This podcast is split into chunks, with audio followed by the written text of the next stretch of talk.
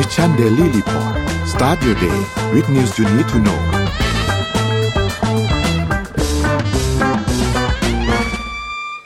สวัสดีค่ะยินดีต้อนรับทุกท่านเข้าสู่รายการ Mission Daily Report นะคะวันนี้วันที่ยี่สิบสามมิถุนายนพุทธศักราชสองพันห้าร้อยหกสิบหกแล้วค่ะวันนี้คุณอยู่กับพวกเรา สองสาม คนนะคะสวัสดีค่ะพี่ปิ๊กสวัสดีค่ะอ้อมสวัสดีค่ะก็อ่าเดี๋ยวเรามาเริ่มกันที่ตัวเลขก่อนแล้วกันนะคะแล้วเดี๋ยวท่านผู้ฟังจะเข้าใจว่าทำไมเราถึงมีสามคนในตอนนี้ค่ะโอเคราคาดัชนีตลาดหลักทรัพย์ค่ะเซ็ตปิดที่ หนึ่งพันห้าร้อยเก้าจุดสามหนึ่ง จุดนะคะ ลบศูนย์จุดแปดสี่เปอร์เซ็นต์ ค่ะหุ้นต่างประเทศค่ะดาวโจนส์ ลบศูนย์จุดสามเปอร์เซ็นต์ Nasdaq ลบ หนึ่งจุดสองหนึ่งเปอร์เซ็นต์ เอ็น วาย เอส อี บวก ศูนย์จุดศูนย์ห้าเปอร์เซ็นต์ ฟุตซี่ หนึ่งร้อย ลบ หนึ่งจุดหนึ่งสี่เปอร์เซ็นต์ หังเส็งลบหนึ่งจุดเก้าแปดเปอร์เซ็นต์ ค่ะราคาน้ำมันดิบค่ะ ดับเบิลยู ที ไอ อยู่ที่ เจ็ดสิบเอ็ดจุดศูนย์เก้า ยู เอส ดอลลาร์ต่อบาร์เรล ลบ หนึ่งจุดเก้าเก้าเปอร์เซ็นต์ ส่วน Brent อยู่ที่ เจ็ดสิบห้าจุดหกสอง ยู เอส ดอลลาร์ต่อบาร์เรล ลบ หนึ่งจุดเก้าห้าเปอร์เซ็นต์ ค่ะราคาทองคำราคาทองคำนะคะ ลบ ศูนย์จุดสามแปดเปอร์เซ็นต์ อยู่ที่ราคา หนึ่งพันเก้าร้อยยี่สิบห้าจุดหนึ่งแปด ค่ะราคาคริปโตเคอเรนซีนะคะบวกหมดเลยค่ะ Bitcoin ค่ะบวก สามจุดหกหนึ่งเปอร์เซ็นต์ อยู่ที่ราคา สามหมื่นห้าสิบแปดจุดเก้าห้า Ethereum บวก สามจุดสี่ห้าเปอร์เซ็นต์ อยู่ที่ราคา หนึ่งพันแปดร้อยเก้าสิบสามจุดแปดสาม Binance Coin ค่ะบวก ศูนย์จุดหนึ่งห้าเปอร์เซ็นต์ อยู่ที่ราคา สองร้อยสิบเจ็ดจุดสามเจ็ด Solana บวก หนึ่งจุดสองสี่เปอร์เซ็นต์ อยู่ที่ราคา สิบหกจุดเก้าเก้า และ Bitstamp Coin บวก หกจุดสามแปดเปอร์เซ็นต์ อยู่ที่ราคา หนึ่งจุดสี่เจ็ด ค่ะโอเคค่ะวันนี้เราขอไปแถลงการก่อนเลยละกันนะคะพอดีว่าเกี่ยวข้องกับข่าวเมื่อวานนี้ที่อ้อมอ่านไปอ้อมเชิญเลยค่ะเท้าความนิดนึงนะคะเผื่อมีคนที่ไม่ได้ฟังพอดีว่าเมื่อวานเนี่ยอ้อมได้นำเสนอข่าวในการใช้เกี่ยวกับโมเลกุลมณีแดงใช่ไหมคะแล้วก็พออ้อมอ่านข่าวไปเนี่ยประมาณช่วงสายๆเนี่ยก็จะได้มีแถลงแถลงการขึ้นมาแต่ว่าก่อนอื่นเนี่ยสิ่งที่อ้อมต้องทำเลยคืออ้อมต้องขอขอบคุณแฟนรายการทุกๆคนนะคะที่ส่งข้อมูลมาเพิ่มเติมแล้วก็อัปเดตนะคะเกี่ยวกับการที่ใช้ทดทดลองใช้ในมนุษย์นะคะคราวนี้เนี่ยสิ่งที่อ้อมมาพูดในวันนี้ก็คือเป็นการเอ่อขอโทษเพราะว่าอ้อมรู้สึกว่าอ้อมไม่ควรจะปล่อยผ่านเรื่องนี้ในฐานะที่เราเป็นสื่อในฐานะที่เราเป็นคนให้ข้อมูลนี้ให้กับประชาชนนะคะอ้อมก็เลยรู้สึกว่าสำหรับวันนี้เนี่ยอ้อมก็เลยต้องการที่จะมาบอกว่าอ้อมเองก็ไม่ได้มีเจตนาที่จะนำเสนอข้อมูลที่รู้สึกว่าน่าเชื่อถือหรือไม่น่าเชื่อถือแต่ว่าเบื้องต้นน่ะเราก็เช็คมาแล้วเราก็คุยกับทีมมาแล้วอะไรอย่างเงี้ยแต่พอมันมีการสื่อสารออกไปเนี่ยอ้อมก็ยอมรับว่าอ้อม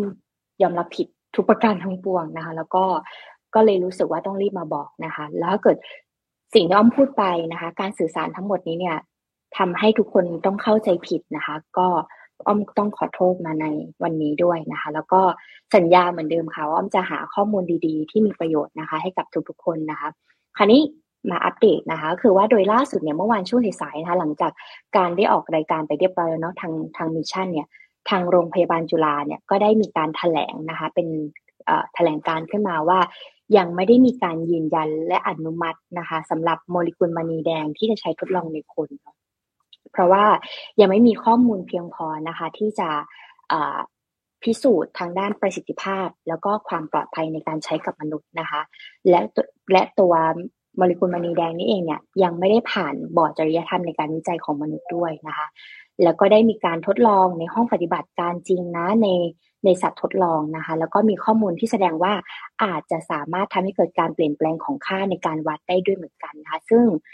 ค่าในการเป็นวัดนี้เนี่ยอาจจะเป็นตัวแทนของอายุเซลล์หรือความชรานะคะแต่ว่าทางผู้วิจัยนี้เองเนี่ยก็ยังอยู่ในขั้นตอนของการนำเสนอแล้วก็ขอให้คณะกรรมการจริยธรรมทางด้านงานวิจัยในมนุษย์เนี่ยพิจารณาอยู่นะคะเพื่อนำสารตัวโมเลกุลมณีแดงนี้เนี่ยมาศึกษานะคะแล้วกับมนุษย์ด้วยนะคะอันนี้คือ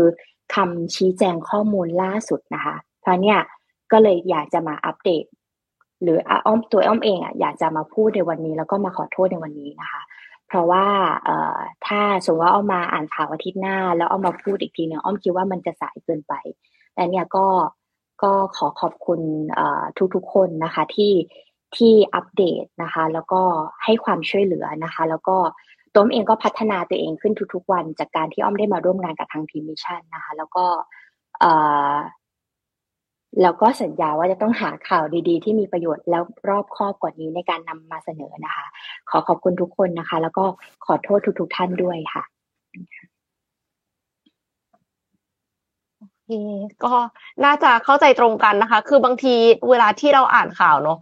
แหล่งข่าวนึงพูดอย่างนึงแหล่งข่าวอีกแหล่งนึงพูดอย่างนึงเราก็เช็คเฉพาะความน่าเชื่อถือของแหล่งข่าวนะคะก็ขออภัยด้วยค่ะ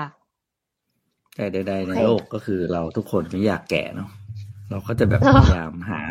เทคโนโลยีก็จะนั่นแหละมาเชื่อช่วยมนุษย์ให้อะไรนะสู้กับความชราและอาการเจ็บป่วยนะครับก็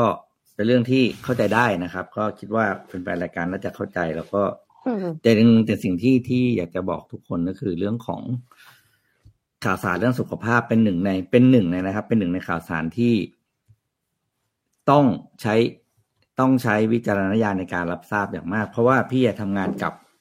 ใช้คำง่ายๆว่าหน่วยการที่ว่าหน่วยการคัดกรองข่าวลือนะเฟคนิวส์ของรัฐนะครับก็ข่าวที่เป็นเฟคนิวส์เนี่ยหรือว่าข่าวที่แบบมันมีทั้งแบบโอ้โหเรียกไงนะข้อมูลที่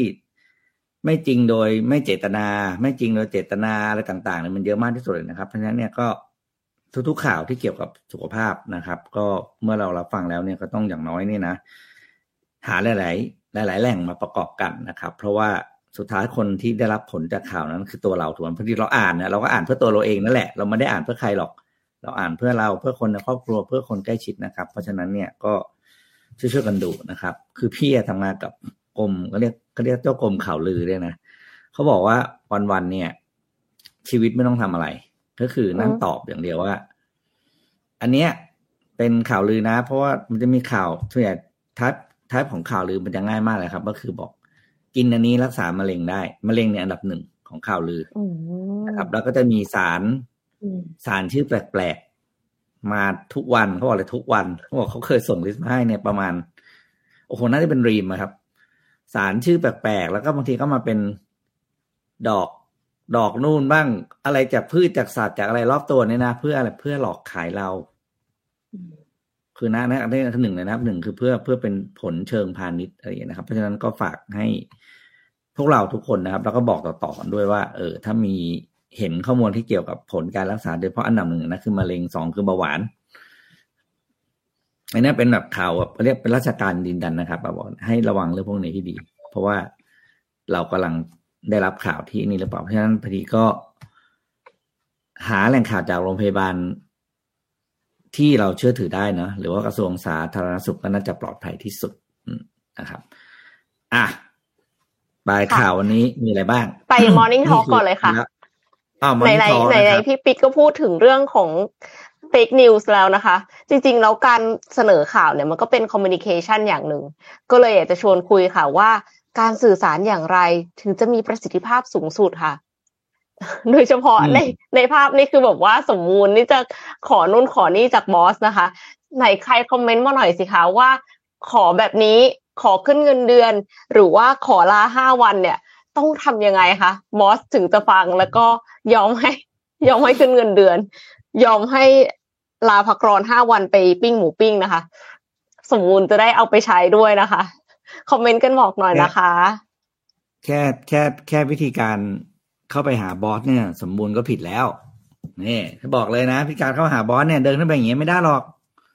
ต้องทำไงคะบอสเขาเขาอยู่ห้องไม่ใช่หรอกบอสมันก็อยู่ห้อง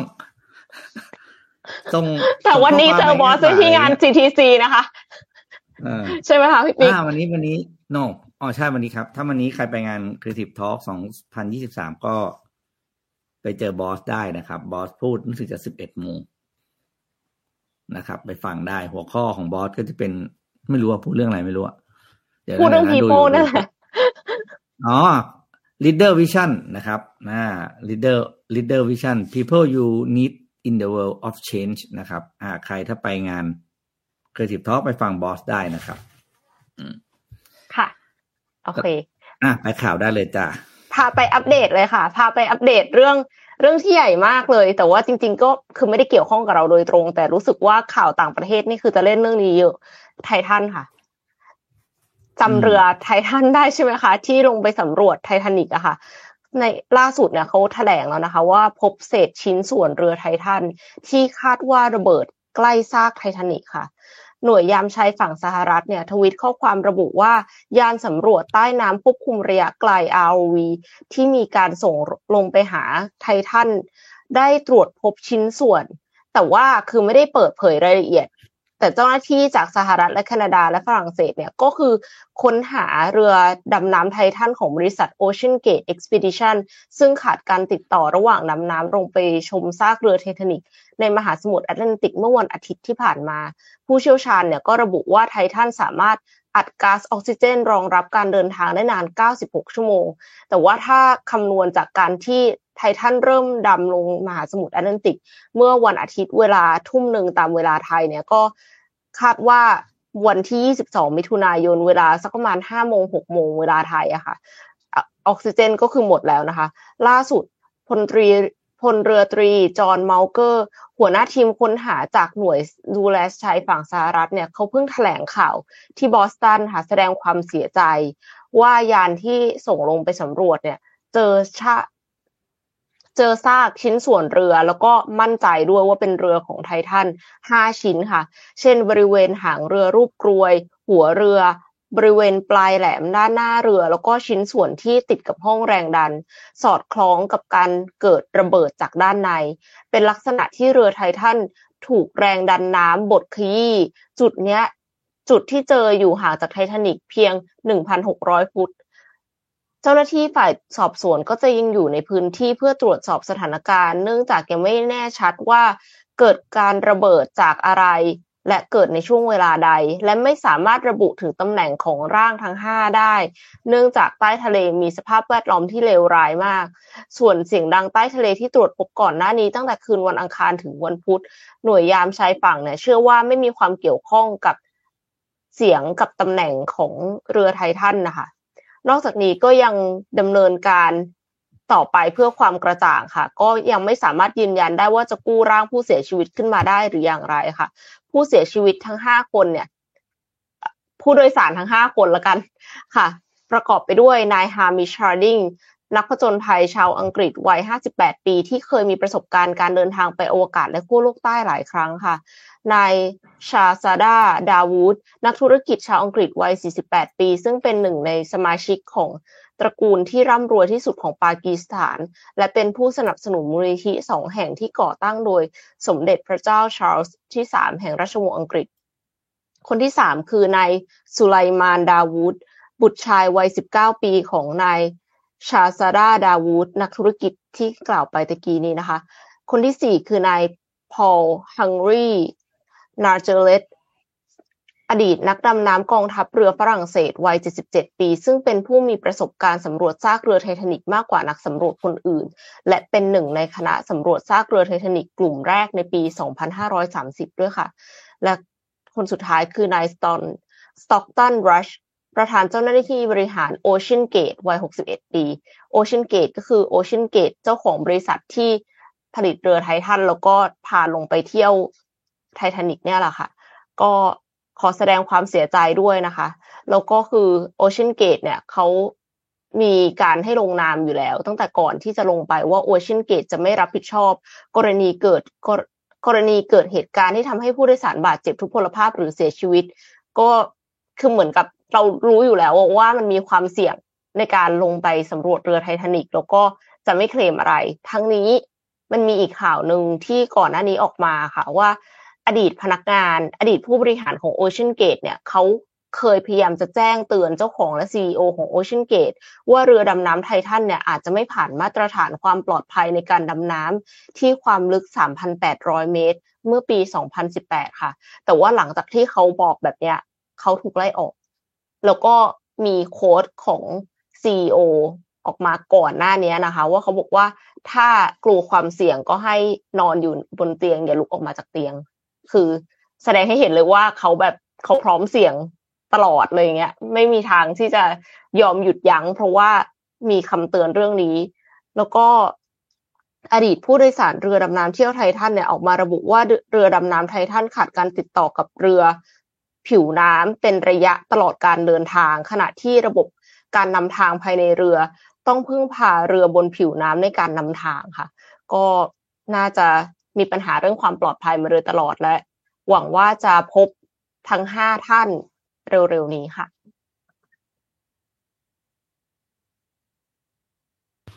ที่อ่านเมื่อตอนอัปเดตข้อมูลเมื่อตอนตีสี่เมื่อเช้าครับก็น่าจะเป็นอย่างที่น้องเอ็มบอกก็คือตอนนี้เนี่ยไม่น่าจะไม่น่าจะมีผู้รอดชีวิตแล้วนะครับเนื่องจากตัวเรือเนี่ยถูกแรงดันน้ำเขาเรียกว่าอัดจนเรือเนี่ยเสียหายนะครับตอนนี้เท่าที่ปฏิบัติการเท่าที่ทราบที่อ่านจาก ซี เอ็น เมื่อเช้าเนี่ยก็คือน่าจะเป็นการพยายามความหวังตอนนี้ก็คืออ่าเก็บกู้ซากเรือขึ้นมานะครับแล้วก็หวังว่าจะเจอกับตัวร่างกายของผู้ที่เดินทางไปกับเรือลำนี้นะครับก็เสียใจด้วยจริงๆนะครับเพราะจริงแล้วถ้าเกิดว่าปฏิบัติการครั้งนี้เนี่ยหรือการที่ลงไปดูครั้งที่สำเร็จโอ้เราจะได้เห็นอะไรเยอะมากจากจากข้อมูลที่ที่เขาลงไปดูกันนะครับก็เป็นเรื่องน่าเศร้านะครับหวังว่าครั้งต่อไปจะเต็มตัวให้ให้ให้รอบคอบนะครับแล้วก็ปลอดภัยกว่านี้ลงไปด้วยเครื่องมืออุปกรณ์ต่างๆที่ทดสอบแล้วว่าปลอดภัยจริงๆนะครับเพราะว่าปริศนาใต้ท้องทะเลเนี่ยมีหลายเรื่องมากที่ที่รอคอยการพิสูจน์ของมนุษย์นะเพราะมันเป็นโลกอีกโลกหนึ่งที่ที่เรารู้น้อยมากจริงๆนะครับเดี๋ยวพาเลี้ยวไปที่ข่าวเศรษฐกิจบ้างนะครับไปดูตัวเลขดอกเบี้ยอัตราดอกเบี้ยของประเทศตุรกีนะครับตุรกีเนี่ยเราเคยเอามาเล่าใน Mission Daily Report หลายครั้งนะครับว่าสถานการณ์เศรษฐกิจของตุรกีเนี่ยไม่ค่อยดีนะครับเป็นอีกหนึ่งประเทศทางยุโรปนะครับที่ต้องเรียกว่ามีความท้าทายมากในการบริหารประเทศนะครับโดยเฉพาะทุกรัฐบาลที่ขึ้นมาก็จะเจอสถานการณ์ทางเศรษฐกิจเป็นเป็น challenge อันดับหนึ่งนะครับแล้วก็เพิ่งมีการเปลี่ยนรัฐบาลไปนะครับไม่นานและล่าสุดเนี่ยนะครับเมื่อวานนี้ครับทางคือพอทุกครั้งที่มีการเปลี่ยนรัฐบาลเนี่ยสิ่งแรกที่รัฐบาลใหม่ขึ้นมาทำก็คือจะมีการจัดการเรื่องของอัตราดอกเบี้ยนะครับเพื่อควบคุมเงินเฟ้อเพื่ออะไรต่างๆนะครับถ้าไปดูสถิติดอกเบี้ยของตุรกีเนี่ยต้องใช้คำว่า up and down ตลอดนะครับก็คือขึ้นลงขึ้นลงตามนโยบายการคลังของแต่ละรัฐบาลนะครับล่าสุดครับเมื่อเมื่อวานนี้เองนะครับก็รัฐบาลเอ่อเค้าเรียกว่าธนาคารกลางของตุรกีครับได้ปรับอัตราดอกเบี้ยขึ้นเป็น สิบห้าเปอร์เซ็นต์ นะครับซึ่ง สิบห้าเปอร์เซ็นต์ เนี่ยนะครับไม่ใช่ขึ้นจากสิบสี่นะครับปรับจะปรับจากเก้าเป็นสิบห้าฮะนะครับเดี๋ยวนะคะเก้าเป็นสิบห้านี่หกนะคะปรับอัตราดอกเบี้ยเนี่ย สี่สิบเปอร์เซ็นต์ นะครับครับอ่าซึ่งอัตราดอกเบี้ยครั้งนี้กลับมาสูงเท่ากับครั้งล่าสุดเนี่ยก็คือเดือนมีนาคมสองพันยี่สิบเอ็ดก็คือประมาณหนึ่งปีกับสี่เดือนอ๋อสองปีที่แล้วนะครับประมาณสอง ยี่สิบเปอร์เซ็นต์ ก็คือช่วงปีสองพันยี่สิบเอ็ดคือช่วงโควิดเนาะตอนนั้นตุรกีตอนนี้ครับเป็นประเทศที่ต้องบอกว่าใครทำธุรกิจในตุรกีเนี่ยปวดหัวมากเลยนะครับเพราะว่าไม่รู้เลยว่าเมื่อไหร่ที่เปลี่ยนรัฐบาลแล้วเนี่ยอัตราดอกเบี้ยจะเป็นเท่าไหร่นะครับเนื่องจากว่าปัญหาประเทศคือเงินเฟ้อเขาเยอะมากนะครับแล้วก็เรื่องของค่าเงินเรื่องอะไรต่างๆตอนนี้เนี่ยคือต้องบอกว่าบริหารจัดการยากจริงๆนะครับมีคำถามถามว่าน่าไปเที่ยวไหมตุรกีตอนนี้ไม่ไม่ค่อยน่าเที่ยวครับเพราะว่าเอาที่ผมต้องบอกว่าน่าเที่ยวแต่ว่าบางทีมันก็ไม่ได้มากนะเพราะว่าราคาของขึ้นราคาแต่ค่าเงินเขาลด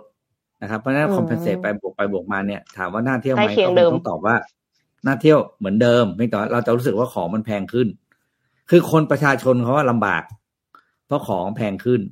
แต่เราเองเราไปเที่ยวเราไม่เท่าไหร่เพราะว่าค่าเงินเขาถูกลงนะครับซึ่งอันนี้เนี่ยการขึ้นราคาจากอ่าขึ้นอัตราดอกเบี้ยนะครับเป็นการขึ้นอัตราดอกเบี้ยเนี่ยต้องรัฐบาลใหม่นะครับก็คือบอกเลยว่าคุณเมเมต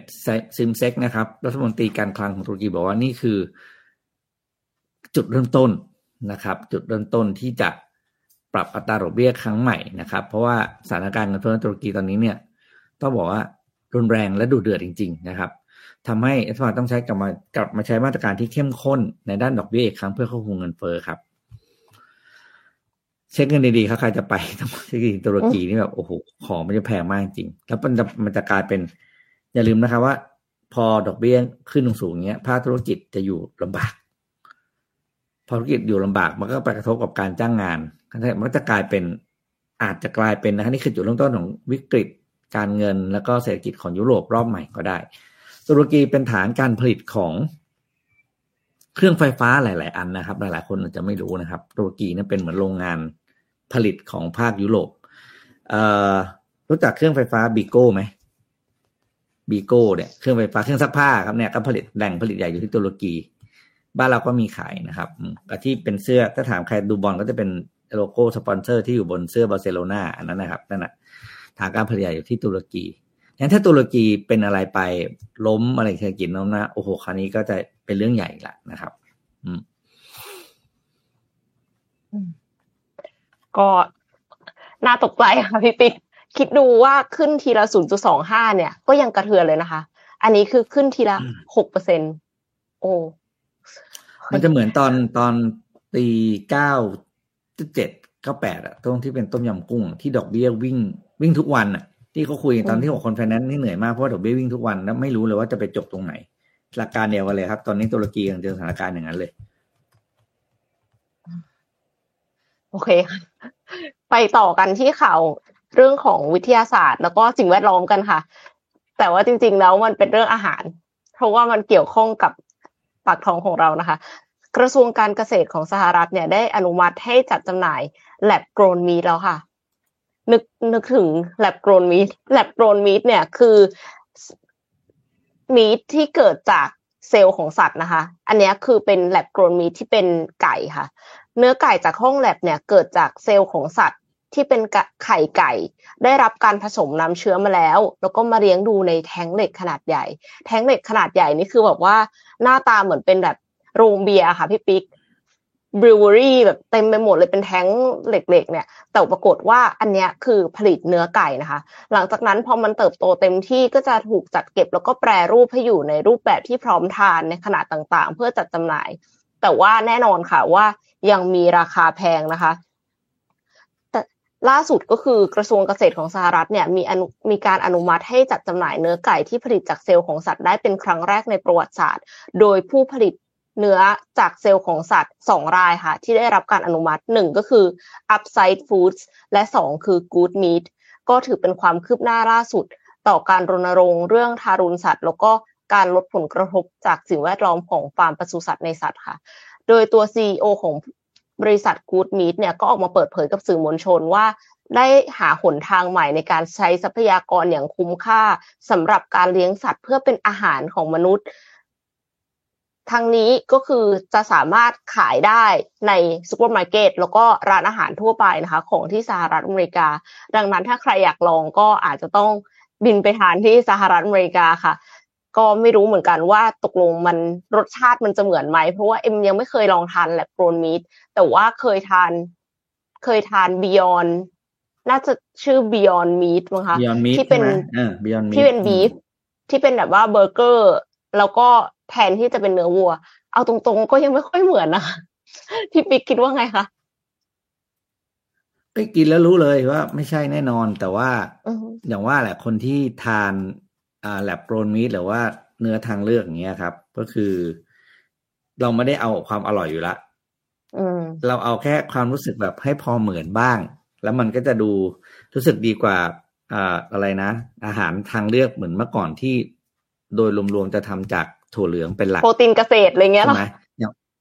เอออย่างเวลาที่เราทานเจเนี่ยปกติเราก็จะแบบมันก็จะแบบเอออะไรนะเราก็จะมีความรู้สึกนะตอนที่เราช่วงทานเจครับร้านนี้ทำไมเขาทำหมูเจได้เหมือนหมูจริงจังเลยใช่ไหมเราก็จะมีความรู้สึกแบบนั้นคือขอแค่เหมือนก็ดีใจแล้วอย่าหวังเรื่องความอร่อยนะฮะแต่พอมาเป็นแลบโกลนเนี่ยก็จะเป็นพัฒนาอีกขั้นคือขอได้ใช้อะไรเขาเรียกว่าเนื้อสัมผัสหรือ texture เนี่ยก็จะมีความใกล้ขึ้นไปอีกแต่จะใกล้ได้สักของแค่การเป็นเนื้อบดหมูบดไก่บดนะ ของการถ้าเป็นเนื้อจริงเป็นชิ้นๆอย่างว่าสมมติเช่นอกไก่อย่างเงี้ยเวลาเราหั่นนะครับตอนที่สไลด์ตึ๊กๆเนี่ยเออไอ้แลบโกลนนี่มันดีกว่าจริงๆนะฟีลลิ่งของการที่เอ็มกำลังเอามีดหั่นเนี่ยมันเหมือนได้ฟีลว่ากำลังหั่นชิ้นชิ้นเนื้อเนื้อชิ้นไก่จริงๆอยู่ระดับหนึ่งเออแบบฟีลลิ่งมันเหมือนจริงๆแบบเออมันมีความตึงๆมือหนืดๆแบบไม่ใช่แบบเหมือนถั่วเหลืองกับฟาบเดียวก็ทะลุใช่ไหมขาดสองท่อนอะไรอย่างนี้เออแบบพาได้แบบไม่มีอะไรนะเขาเรียกไม่มีแรงต้านเลยเอ็มเวลาเอ็มกินเต้าหู้ใช่ป่ะเวลาเอ็มจะเอามีดหั่นอ่ะมันไม่มีแรงต้านมือไงมันแบบ วางซ่อมไปมันก็กดปื๊ดไปแล้วเหมือนครับแน่นอนบ้านเรามีขายใครอยากใครไม่เคยลองก็ไปลองดูได้พี่เห็นที่วิลล่ามีมีมีไอ้ Beyond Meat นะเห็นมีขายอยู่อ่าค่ะเป็นแพลนเบสนะคะช้อปปิ้งช้อปปี้ก็มีขายอยู่เออลองดูครับแล้วก็ชอบไม่ชอบบอกกันด้วยแต่นะพี่เนี่ยก็กินแล้วก็ไม่ได้รู้ไม่ได้รู้สึกว่าเขาไม่ดีนะก็ทานได้เพราะเรารู้แต่แรกว่าเขาเป็นอย่างนี้ค่ะแล้วเราเราปรับโหมดแล้วไงว่าอ๋อเรากำลังกินหมูแบบอ่าเป็นเนื้อทางเลือกเพราะฉะนั้นเนี่ยความคาดหวังเรื่องอื่นจะลดลดลงไปรวมถึงราคาด้วยนะครับใครทานเนี่ยก็เดี๋ยวตอนดูราคานะครับจะจะหน้ามืดได้นะครับเออเพราะว่าค่อนข้างราคาเท่าไอเบริโก้หรือเปล่าคะผมว่าหมูที่แพงที่สุดในโลกกินแล้วแบบนี่เราถอนหายใจกินแล้วแบบว่าหมูกินเสร็จปุ๊บแบบหมูจริงอยู่ไหนหมูจริงมาแทนได้ไหมอย่างเงี้ยอ่าเดี๋ยววันนี้เจ็ดโมงครึ่งนะครับมีเจ็ดโมงครึ่งมาฝากด้วยตามเคยวันไหนมาก็เจ้าเจ็ดครึ่งมาฝากทุกคนนะครับวันนี้เป็นหัวข้อที่ก็เกี่ยวเนื่องกับ Morning Talk วันนี้นั่นแหละนะครับก็คือเทคนิคการสื่อสารยังไงให้ได้สิ่งที่เราต้องการนะครับอันนี้เป็นเทคนิคการสื่อสารเลยนะครับคือไม่ต้องจำอะไรมากครับดูแล้วเอาไปใช้อย่างเดียวนะครับหัวข้อนี้ชื่อten highly effective communication habits to get what you want faster นะครับการสื่อสารยังไงเพื่อให้ได้สิ่งที่เราต้องการเร็วขึ้นนั่นเองครับมาสิบวิธีด้วยกันวิธีแรกครับวิธีแรกก็คือถ้าเราบอกเรามีเรื่องที่ต้องการจะพูดหรือสื่อสารออกไปแล้วมันอธิบายยากครับแบบคนฟังจินตนาการตามยากนะให้ใช้รูปหรือใช้ใช้การสเก็ตช์มือวาดไม่วาดวาดเอาหรือว่าทำม็อกอัพออกมานะครับคนฟังจะเข้าใจและคิดตามได้ง่ายขึ้นนะครับบางครั้งเนี่ยเราสังเกตเวลาคนที่เขาเป็นอินเทอร์เนียหรือคนที่เขาเป็นสถาปนิกเวลาเขาวาดบ้านคุยเรื่องแบบบ้านให้เราใช่ไหมครับเราจะเวลาเขาเห็นคิ้วเราขมวดเนี่ยเขาจะรู้แล้วว่าเราเริ่มไม่เข้าใจเขาก็จะวาดให้ดูอาการเดียวกันนะครับเราไปใช้กับเรื่องการคุยคือคนเมื่อไหร่ที่เห็นคนฟังคิ้วพันกันเป็นคู่มองเนี่ยแต่ว่าเขาเริ่มไม่รู้เรื่องอ่ะหารูปประกอบนะครับอ่ะต่อมาครับวิธีที่สองวิธีสองบอกว่าถ้าเรามีเอกสารที่อะไรวะเขาเรียกแก้ไขมาแล้วอะไรต่างๆเนี่ยนะครับแก้ไขมาจนยับแล้วเนี่ยนะแล้วรู้สึกว่าที่ใช้คำว่าทำงานขี้เกียจมาตอบเจ้านายว่าเฮ้ยนี่แก้มากี่รอบแล้วอะไรอย่างเงี้ยนะครับให้ทำ track change นะครับหรือเขียนโน้ตแปลว่าตรงเนี้ยวงวงไปนิดนึงนะว่าตรงเนี้ยเคยแก้มาก่อนหน้านี้เป็นอะไรตลอดก่อนหน้านี้เป็นอะไรแก้มาจากตรงนี้แก้มาจากตรงนี้เพื่อให้คนฟังเนี่ยจะได้ไม่ต้องมาถามเราว่ามันใช่เหรอคราวก่อนพี่ไม่ได้เห็นแบบนี้คราวก่อนเป็นอะไรเพราะฉะนั้นนะครับมาร์คไปเลยแล้วงานคุณจะผ่านง่ายขึ้นเพราะว่าคนฟังเขาไม่ถามเวลาพรีเซนต์งานหรือเสนองานอะไรอย่าให้คนมีคำถามเยอะเพราะถามจนหนึ่งแล้วมันถามไม่หยุดพอถามไม่หยุดเสร็จแล้วงานที่เราเราก็จะเราก็จะเหนื่อยนะครับข้อสามครับข้อสามบอกว่า ถ้ามีข้อมูลถ้าเรากำลังจะสื่อสารข้อมูลที่มาจากแหล่งเฉพาะนะครับให้แปะ reference ไปเลยหรือข้อมูลนั้นมีแบบดูแล้วแบบโอ้โหมันมีที่มามันต้องมีมาจากไหนสักแหล่งเนี่ยให้แปะ reference ไปเลยนะครับคนฟังจะลดความสงสัยลงว่าไอ้นี่มั่วหรือไม่มั่วเพราะว่าพอคนเห็น reference นะครับไอไอ barrier ของการไม่เชื่อมันจะหายไปเพราะอย่างน้อยเขารู้ว่าข้อมูลนี้มีที่มาที่ไปนะครับวิธีที่สี่ครับวิธีบอกว่าถ้าไฟล์ที่เราส่งไปเนี่ยมันมีโอกาสที่หน้าตามันจะเปลี่ยนนะครับโดยเฉพาะฟอนต์นะครับฟอนต์ตัวหนังสือมันจะบิดเบี้ยวแล้วมันอ่านไม่ออกฟอนต์กระโดดที่เราเรียกกันเนาะวิธีที่ดีสุดในการส่งไฟล์นะครับก็คือส่งเป็น พี ดี เอฟ นะครับ พี ดี เอฟ ก็คือไฟล์ฟอร์แมตที่เราคุ้นเคยกันดีนะครับช่วยให้หน้าตาเอกสารไม่เปลี่ยนนะครับอ่ะต่อมาครับข้อห้าครับก็คือ ถ้ารู้ว่าไฟล์นี้จะส่งมาให้ใครทำงานต่อหรือจะต้องมีการปรับแต่งขยับซ้ายขยับขวาอะไรอย่างเงี้ยนะครับก็ส่ง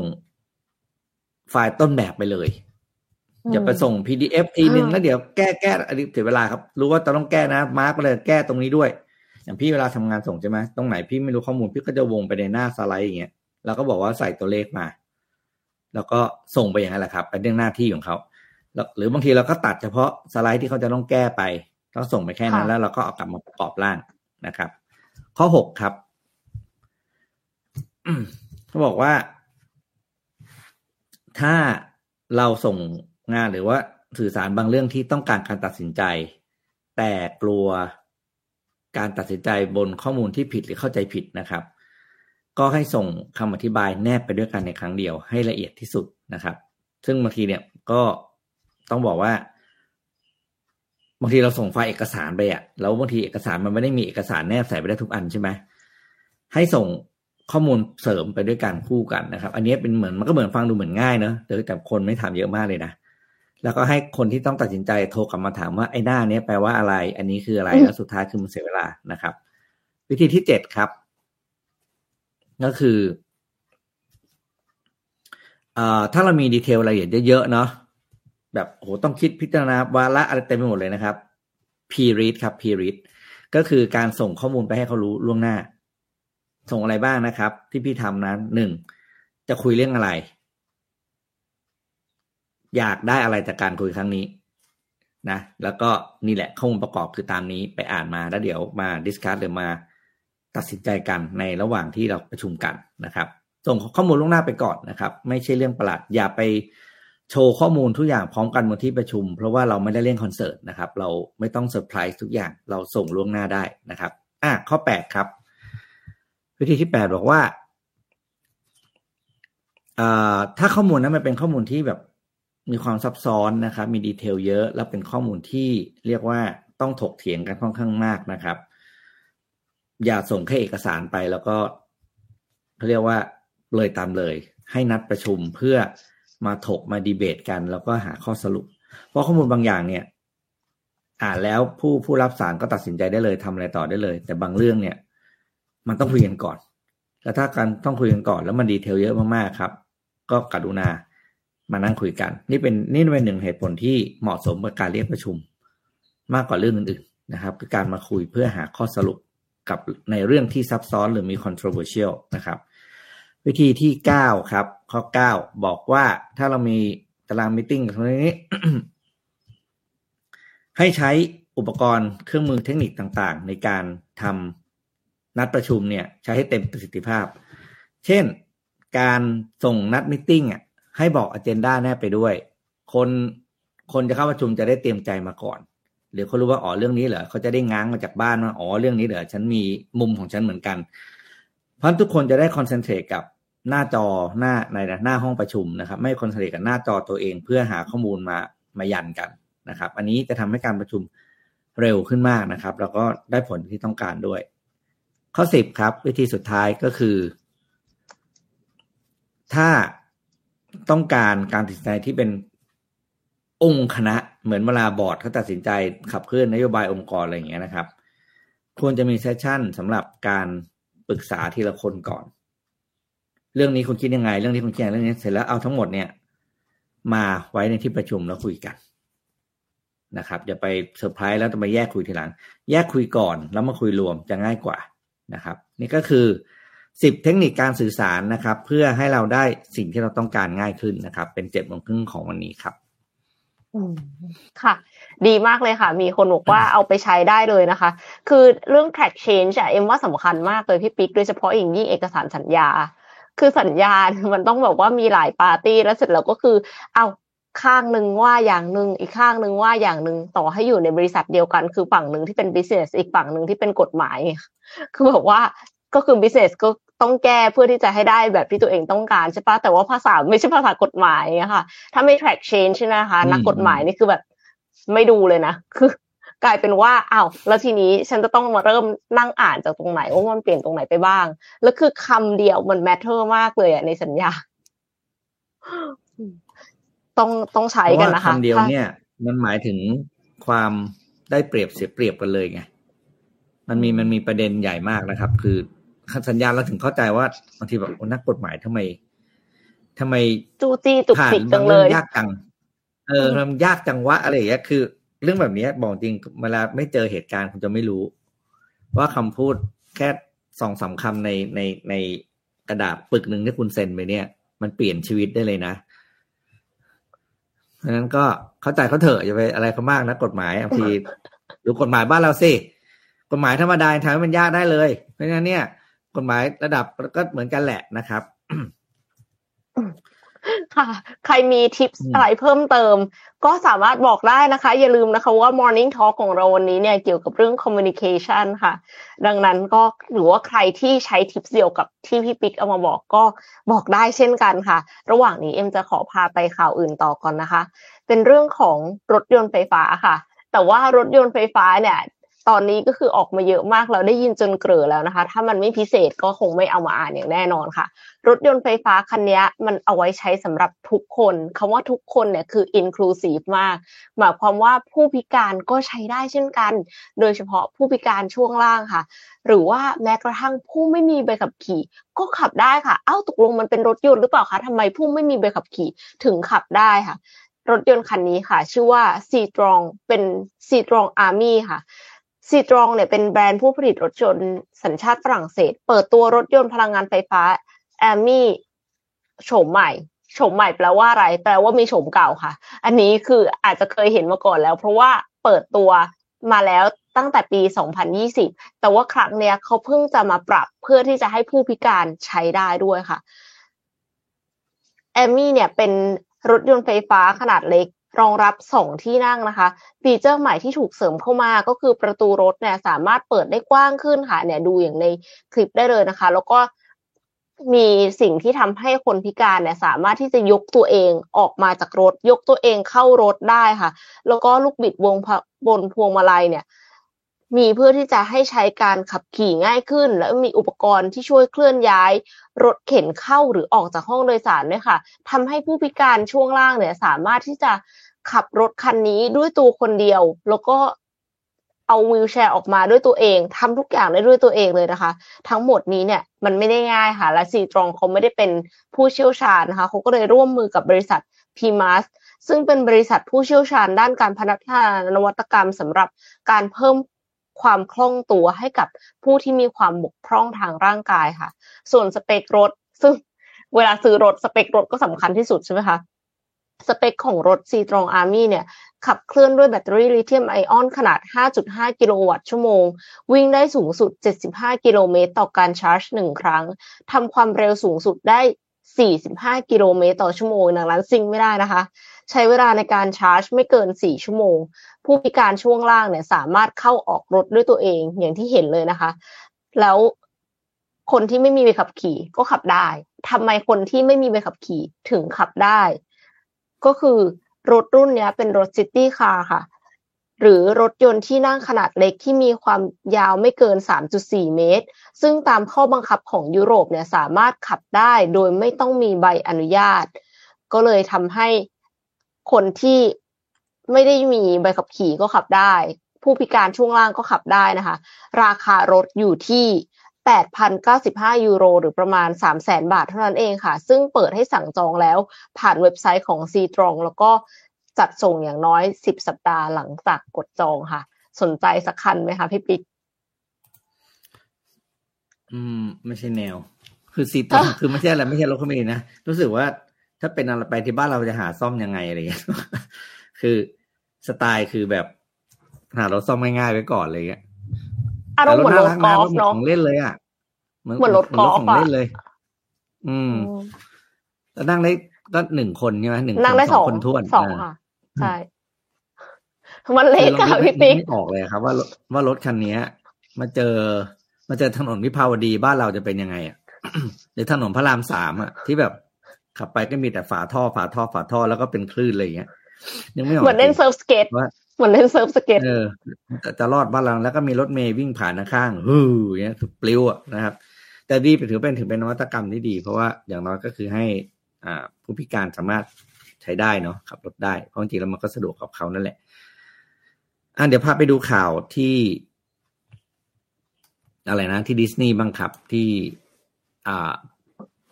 สหรัฐอเมริกานะครับบริษัทดิสนีย์ก็เรียกว่าเดินหน้านะครับดิสนีย์วอลต์ดิสนีย์โคนะครับพยายามที่จะเรียกว่าเรียกความเชื่อมั่นจากนักลงทุนนะครับแล้วก็กอบกู้ผลประกอบการให้กลับมามีกำไรอีกครั้งโดยเฉพาะกับธุรกิจสตรีมมิ่งหรือ Disney Plus ที่เรารู้จักกันนะครับเพราะว่าราคาหุ้นตอนดิสนีย์ราคาตกมากนะครับเนื่องจากผลประกอบการของ Disney Plus เนี่ยไม่ดีนะครับขาดทุนต่อเนื่องหลายปีนะครับจนล่าสุดเนี่ยนะครับบ๊อบชาเพกเองก็กลับมา รับตำแหน่งต่ออีกสองปีนะครับแล้วก็วางแผนที่จะปรับปรุงนะครับโครงสร้างต้นทุนของดิสนีย์นะครับตั้งเป้าจะลดต้นทุนธุรกิจนะครับ ห้าจุดห้าพันล้านดอลลาร์นะครับโดยเป็นการลดต้นทุนในด้านคอนเทนต์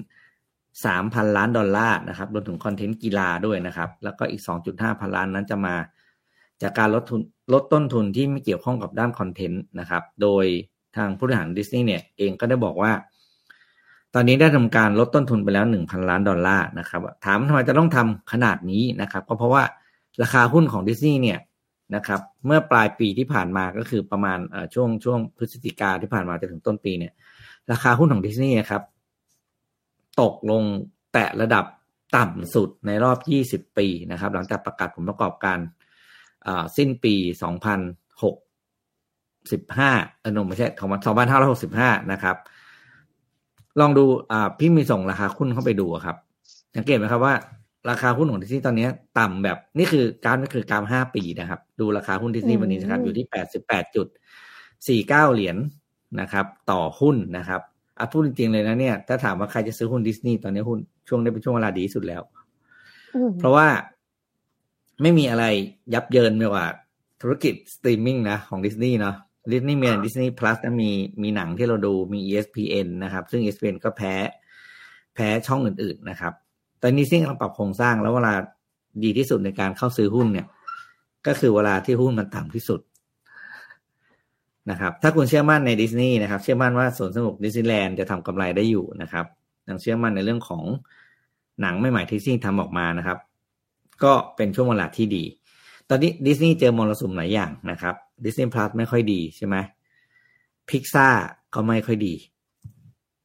เห็นไหมหนังหลังๆของ Pixar เนี่ยไม่ไม่เหมือนก่อนละนะครับ Pixar ค่อนข้างเงียบมากนะครับแล้วก็ไม่ไม่ทำรายได้เยอะเหมือนสมัยยุครุ่งเรืองนะครับเพราะฉะนั้นเนี่ยเอ่อเชื่อว่านะด้วยด้วยด้วยด้วยความสามารถของของบ๊อบไอเกอร์ครับคือพี่เขาพี่ค่อนข้างพี่ค่อนข้างเฟเวอร์บ๊อบไอเกอร์มากกว่าบ๊อบชาเพกเนาะเดี๋ยวราคาหุ้นดิสนีย์ก็กลับมาครับแต่คุณจะซื้อเท่าไหร่ผมไม่รู้นะถ้าถามว่าใครจะลงทุนหุ้นสักหุ้นหนึ่งเนี่ยถ้าบริษัทอย่างดิสนีย์คุณไม่ซื้อเนี่ยซึ่งเป็นบริษัทเอนเตอร์เทนเมนต์ไงถ้าคุณไปซื้อหุ้นเอนเตอร์เทนเมนต์ระดับดิสนีย์ที่เป็นเบอร์อันดับต้นๆของโลกผมก็นึกไม่ออกผมจะซื้อหุ้นอะไรถ้าคุณสนใจธุรกิจเอนเตอร์เทนเมนต์นะครับอืมมีคนบอกว่า Disney Plus Hotstar ยู เอ็กซ์ ไม่ดีนะคะแล้วก็มีคนบอกว่า Original ของ Disney ไม่ค่อยสนุกที่ยังดูอยู่ทุกวันนี้คือดูของ Huluเอฟ เอ็กซ์ ที่อยู่บน Disney Plus อืมแต่ก็มีคนบอกว่าเรื่องใหม่ของ Pixar สนุกเรื่องใหม่ของ Pixar คือเรื่องไหนนะทำไมเราไม่รู้ล่ะจะมีเรื่องนี้เขาอย่างนะเรื่องอะไรนะที่มันเป็นอารมณ์ห้าสีในหัวคนน่ะใช่ไหมอะไรนะลืมชื่อไปละที่มันเป็นซีมีแมสเนสแซดเน็ตอะไรพวกนั้นผมจะมีภาคสองอ๋อค่ะค่ะตอนนี้ตอนนี้สมองจำอะไรไม่ได้แล้วอย่าพี่ปิ๊กทำไมเอ็มก็ลืมเหมือนกันเลยอ่ะโอ้ยนั่นแหละเรามี Elementals เขาบอกว่าชื่อ Elementals อันนั้นเพิ่งเข้าใหม่ใช่ไหมอันนี้เดี๋ยวขอดูรูปสิเป็นธาตุธาตุเออ Inside Out Inside Out Inside Out ใช่ใช่ใช่ใช่ใช่ Inside Out จะมีภาคสองรู้สึกแต่ Elemental นี่ไม่ใช่นะคือตอนนี้ไม่กล้าตอบอะไรเพราะยังไม่ได้กดดูขอเข้าไปดูนะจะพูดผิด Elemental หน้าตาเป็นไงมันอ๋ออันนั้น Inside Out ใช่ใช่คือแบบชีวิตนี้จริงๆเอ็มได้เลยเอ็มนี่บอกว่าเป็นแฟนตัวยงของพิกซ่าเลยนะแต่ว่าจำไม่ได้คือแบบขอไปตอนนี้สมองไม่สามารถเหลือความทรงจำอะไรได้แล้วยิ่งกว่าปลาทองโอเคตะกี้นี้พูดถึงเรื่องของสตรีมมิ่งกันไปแล้วนะคะมาพูดถึงเรื่องเพลงกันบ้างค่ะจริงๆแล้วธุรกิจเพลงเนี่ยหมายถึงว่าเอ่อสตรีมมิ่งเพลงแล้วก็สถานีวิทยุก็แข่งขันกันดุเดือดพอสมควรนะคะนี่สถานีวิทยุนี่ยังยังมีอยู่นะคะยังมีการเปิดเพลงอยู่ทีนี้การที่จะเปิดเพลงยังไงให้ผู้ฟังฟังก็ต้องเปิดเพลงที่ฮิตเปิดเพลงที่เขาชอบใช่ไหมคะ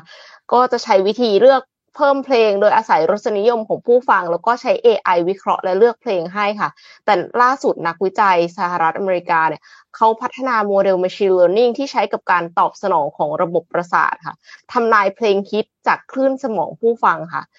แล้วก็มีความแม่นยำสูงถึง เก้าสิบเจ็ดเปอร์เซ็นต์ เลยทีเดียวคือเขาทำนายสมองเนี่ยของผู้ฟังโดยการวัดคลื่นสมองระหว่างฟังเพลงเพื่อคาดการณ์ว่าเพลงเนี่ยจะฮิตหรือเปล่า ศาสตราจารย์แห่งมหาวิทยาลัย Claremont Graduate University Paul Sark เป็นผู้นิพนธ์หลักของผู้วิจัยของงานวิจัยที่ตีพิมพ์ในนิตยสาร Frontiers in Artificial Intelligence ได้ทดลองการตอบสนองทางสรีรวิทยาโดยติดตั้งเซ็นเซอร์กับกลุ่มทดลองอายุสิบแปดถึงห้าสิบเจ็ดปีจำนวนสามสิบสามคนให้ทดลองฟังเพลงทั้งหมดยี่สิบสี่เพลงโดยจำแนกเป็นเพลงสิบสามเพลงฮิตที่มีสตรีมมิ่งแล้วกว่า เจ็ดแสน ครั้งค่ะและอีกสิบเอ็ดเพลงเป็นเพลงที่ไม่ได้รับความนิยมแล้วสอบถามความชอบของพวกเขาต่อเพลงนั้นๆแล้วก็ข้อมูลพื้นฐานบางส่วนค่ะวิธีการเนี้ยเรียกว่าการคาดการณ์ทางประสาทโดยระบบจะจัดกิจกรรมทางระบบประสาทในด้านอารมณ์และระดับพลังงานของกลุ่มคนจำนวนน้อยเพื่อคาดการณ์ผลลัพธ์ทางการตลาดและจำนวนการสตรีมมิ่งเพลงใน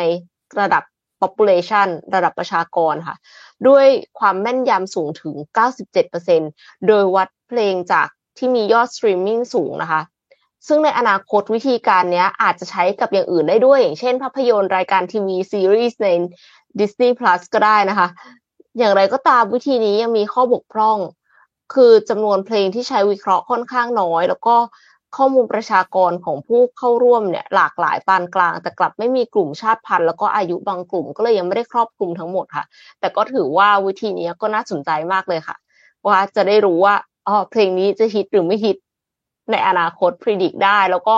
คือมันมีผลต่อการทำการตลาดใช่ไหมคะพี่ปิ๊กว่าจะใช้บัดเจ็ตเยอะขนาดไหนคือถ้าสมมติว่าวิจัยออกมาแล้วคิดว่าคงไม่คิดอ่ะก็คงใช้บัดเจ็ตน้อยในการทำมิวสิกวิดีโอใช้บัดเจ็ตน้อยในการโปรโมททั้งนี้ก็อาจจะมีข้อสังเกตว่ามันอาจจะไม่ฮิตเพราะว่าใช้บัดเจ็ตน้อยด้วยก็ได้หรือเปล่าคะคือโดยโดยหลักการแต่งเพลงนะครับเขาต้องใช้คำว่ากำหนดระดับความฮิตได้เลยนะเพลงไหนจะฮิตเท่าไหร่เพราะว่าเพลงก็จะมีลักษณะก็คือโครงสร้างของของเพลงนะครับทางเดินของคอร์ดบทเนื้อร้องเนี่ยมันจะมันจะต้องใช้คำว่าคาดเดาได้เพราะว่าในสถิติมันจะบอกในเพลงคอร์ดไหนจังหวะบีทประมาณเท่าไหร่เนี่ยอาการฟังมันจะมีถูกฟังเยอะฟังน้อยอันนี้เทคโนโลยีกำหนดได้แน่นอนแต่ว่าไม่เคยถึงขั้นระดับที่ว่าให้หัวคนฟังแล้วก็เป็นตัวบอกปกติมันใช้สถิติเพลงโปรแกรมมิ่งนะครับกำหนดได้แล้วเพลงนี้จะเอาแบบบอกเลยเพลงจะเอาดังแค่ไหนอ่ะเหมือนเวลาที่คุยกันนะแต่งเพลงก็เอาเพลงแบบขอเพลงแบบล้านวิวเพลงสิบล้านวิวก็สั่งได้เลยนะเพราะว่าการเขียนก็จะเป็นแบบหนึ่งเพลงเพลงแบบหรือว่าจะเอาเพลงร้อยล้านวิวอย่างเงี้ยครับเพลงนั้นจะต้องมีท่อนฮุกที่สั้นๆค่ะแล้วมาเปิดวนได้อย่างเงี้ยมันจะมีมันจะมีเอ่อโครงแบบนี้ครับ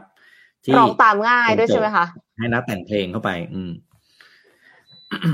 เพลงก็คือ product ชนิดหนึ่งซึ่งเราสามารถ customize โจทย์ได้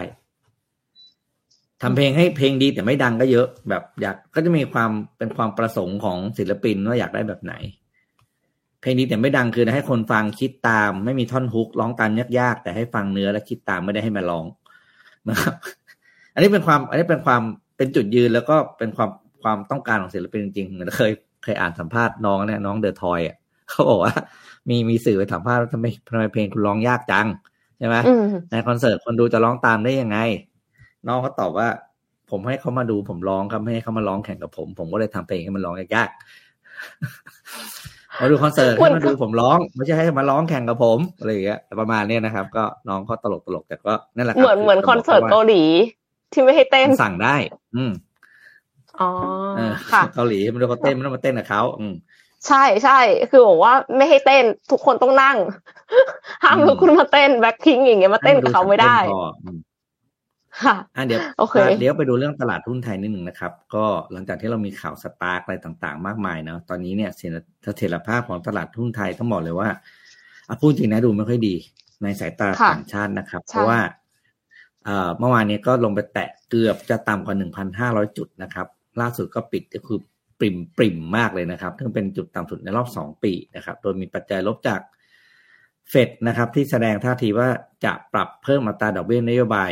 ต่อเนื่องในช่วงที่เหลือของปีนี้นะครับรวมถึงกรณีร้อนแรงที่สุดคือหุ้นสตาร์คซึ่งเป็นหุ้นอยู่ในเซ็ตร้อยใช่ไหมครับซึ่งอันนี้สร้างความเรียกว่าสร้างปัญหาแล้วก็สร้างความวิตกกังวลรวมถึงกระทบไปถึงความเชื่อมั่นของ ตลาดหุ้นไทยนะครับจากหลายๆสาเหตุนะครับทำให้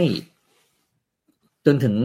เขาเรียกว่าสี่เดือนย้อนหลังเนี่ยนะครับนักลงทุนต่างชาตินะครับทยอยเทขายหุ้นไทยอย่างต่อเนื่องนะครับโดยล่าสุดเมื่อวันเมื่อวานนี้ก็ขายไป สามพันห้าร้อย กว่าล้านบาทนะครับที่เป็นสัดส่วน ห้าสิบสองจุดสามเจ็ดเปอร์เซ็นต์ นะครับโดยถ้าเป็นอย่างนี้ยาวๆไม่ค่อยดีครับตลาดพอ market cap มันหายไปเรื่อยๆนะอัตราอันนี้อัตราการซื้อขายหายไปเรื่อยๆนะครับรวมถึงเรื่องของถ้าเรายังมีหุ้นเจ้าปัญหาเปิดตัวออกมานะเรื่อยๆนะแปลว่าอะไรครับแปลว่ากลไกในการบริหารจัดการตลาดหลักทรัพย์บ้านเรามีปัญหาจริงซึ่งแน่นอนนักลงทุนไม่ชอบนักลงทุนเขาก็อยากจะไปดูตลาดอื่นเนาะที่มีความมั่นคงแล้วก็โปร่งใสกว่านะครับต้องรอดูว่าละครละครสตาร์คนี่จะจบยังไงเมื่อคืนก็คุยในสนทนาหาธรรมนะครับซึ่งเป็นสนทนาธรรมตอนที่สองนะครับไม่ใช่ตอนไลฟ์นะครับตอนไลฟ์เป็นพี่ตุ้มหนึ่งเมืองจันทร์นะครับแล้วหลังจากนั้นเนี่ยเราอัดกันต่ออีกหนึ่งตอนซึ่งบอกได้ว่าตอนที่อัดตอนที่สองเนี่ยสนุกมากคือเละเทะมากครับแต่ไม่รู้จะออนเมื่อไหร่นะครับก็รอดูสมมูลแล้วกันสมมูลจะให้ออนเมื่อไหร่ก็สมมูลก็ตามนั้นน่ะนะครับแต่สนุกมากจริงตอนที่สองนะครับมีการอัดหลังจากที่พี่ตุ้มกลับไปแล้วพอส่งพี่ตุ้มกลับบ้านเสร็จใช่มั้ยเฮ้ยเราคุยกันต่อเราคุยกันต่อแล้วเราก็เละเลยครับวันนี้ ติดตามค่ะอ่ะไปเร็วไป Morning Talk อืมอ่ะเดี๋ยวเดี๋ยวขอไปเข้าไปข่าวประชาสัมพันธ์นิดนึงค่ะว่าคือตอนเนี้ยทุกคนก็ทุกคนก็ต้องพัฒนาตัวเองนะคะข่าวคืออ่านข่าวทุกวันอ่ะก็เห็นว่ามันความเปลี่ยนแปลงมันเยอะมากๆเลยพนักงานเนี่ยก็ต้องพัฒนาตัวเองเช่นกันไม่ว่าจะเป็น soft skill หรือ hard skill ก็ตามนะคะเพราะว่าเปลี่ยนแปลงเร็วขนาดนี้แล้วทีนี้จะทำยังไงที่จะทำให้พนักงานช่วย up skill และ re skill ของตัวเองก็อาจจะต้องใช้แพลตฟอร์มออนไลน์มาช่วยค่ะตอนนี้ทาง Future Skill มี Future Skill for Business แพลตฟอร์มเรียนออนไลน์เพื่อที่จะพัฒนาทักษะให้กับทีมและองค์กรด้วยบทเรียนที่จะช่วยให้พนักงานเพิ่มเติมทักษะใหม่ๆพร้อมพัฒนาทักษะเดิมโดยตอนนี้ระบบของทาง Future Skill มีผู้เรียนมากกว่า หนึ่งแสนห้าหมื่น คนและมีกว่าเก้าสิบองค์กรทั่วประเทศนะคะที่ดูแลอยู่สำหรับจุดเด่นของ Future Skill for Business เนี่ยก็คือเป็นที่แรกในประเทศไทยที่ให้ผู้เรียนสามารถเรียนได้แบบไม่จำกัดคอร์สเพราะปกติเราเรียนออนไลน์ก็จะเลือกนะคะว่าจะเรียนคอร์สไหนเป็นคอร์สคอร์สไปแต่ว่าที่นี่เนี่ยให้เรียนได้ไม่จำกัดเลยเพราะว่า Future Skill เชื่อว่าการสร้างสิ่งใหม่ต้องใช้หลากหลายความรู้ทักษะองค์ประกอบต่างๆผสมผสานกันไปค่ะนอกจากนี้เนี่ยก็ยังมี learning path system ระบบจัดการติดตามการเรียนระบบจัดเส้นทางการเรียนรู้ที่จะช่วยแนะนำหลักสูตรที่เหมาะสมตามความต้องการของแต่ละองค์กรและที่สำคัญก็ยังให้อัพคอร์สเรียนแล้วก็สร้างข้อสอบได้เองอีกด้วยหมายความว่าถ้าบางองค์กรเนี่ยมี knowledge management system ของตัวเองอยู่แล้วอะค่ะก็คือมีคอร์สของตัวเองสามารถที่จะอัพขึ้นไป customize ได้เองนะคะทางองค์กรเนี่ยสามารถดาวน์โหลด report ไปใช้ในการประเมินผลตรวจสอบ progress แล้วก็ effectiveness ของการพัฒนาพนักงานได้อีกด้วยค่ะซึ่งในปัจจุบัน Future Skill for Business เนี่ยได้เปิดระบบเทรนนิ่งแบบใหม่เป็น hybrid learning ที่ได้ผสมผสานระหว่างการเรียนออนไลน์และการเรียนออนไซต์เพื่อให้การเรียนรู้ได้ผลลัพธ์ที่ดีและมีคุณภาพมากที่สุดนั่นเองค่ะสำหรับแฟนๆรายการ Mission to the Moon นะคะก็